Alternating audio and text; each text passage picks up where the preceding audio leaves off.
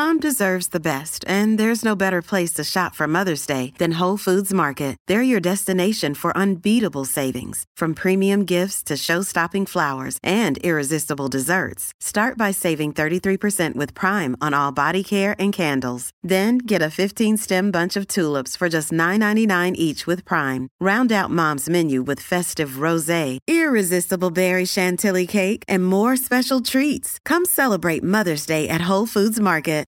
Evernorth Health Services, we believe costs shouldn't get in the way of life changing care, and we're doing everything in our power to make it possible. Behavioral health solutions that also keep your projections at their best? It's possible. Pharmacy benefits that benefit your bottom line? It's possible. Complex specialty care that cares about your ROI? It's possible. Because we're already doing it. All while saving businesses billions. That's Wonder made possible. Learn more at evernorth.com/wonder.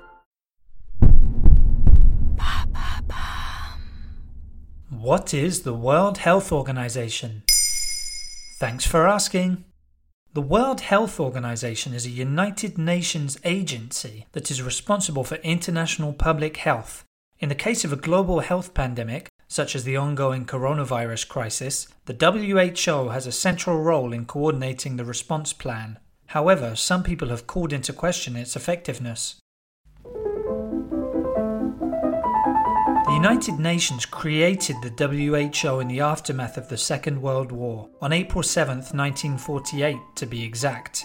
Its headquarters are located close to Geneva, Switzerland, and the agency has 7,000 employees around the world. Ethiopian Tedros Adhanom has been Director General since 2017. Due to its role as an international leader, the organization has to increase public awareness on health threats, fight illnesses, and improve access to healthcare, especially in the world's poorer countries.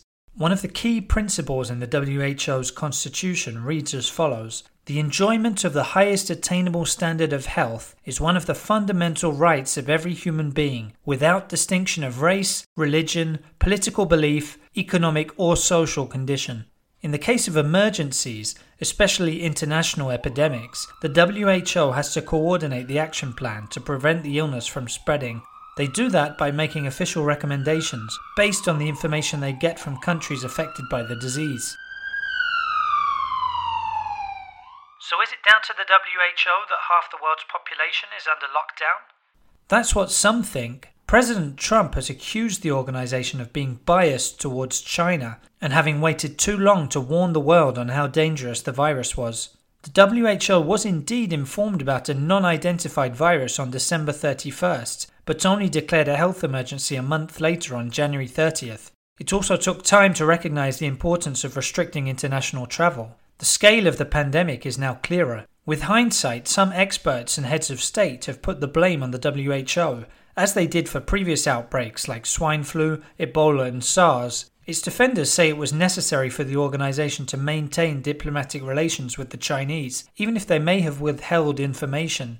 At the beginning of the outbreak, it was the only country which could gather and provide information on the virus. They say that Donald Trump is simply trying to deflect attention away from his own poor handling of the situation, especially in election year. On April 14th, the US president decided to suspend his country's funding of the WHO. That amounts to more than $500 million, or 15% of the agency's budget. That's one way of weakening the organisation, which has great importance for poorer countries. And that's the real issue. The WHO is subject to budgetary and political pressure from the member countries and private foundations which finance it. Its authority is therefore undermined. One of the other principles found in the Constitution preamble reads like this The health of all peoples is fundamental to the attainment of peace and security, and is dependent on the fullest cooperation of individuals and states. We all have to hope the coronavirus doesn't compromise world peace. There you have it. Now you know what the World Health Organization is. In under three minutes, we answer your questions. What would you like to know about? Use the comments section to ask your questions on the podcast platform.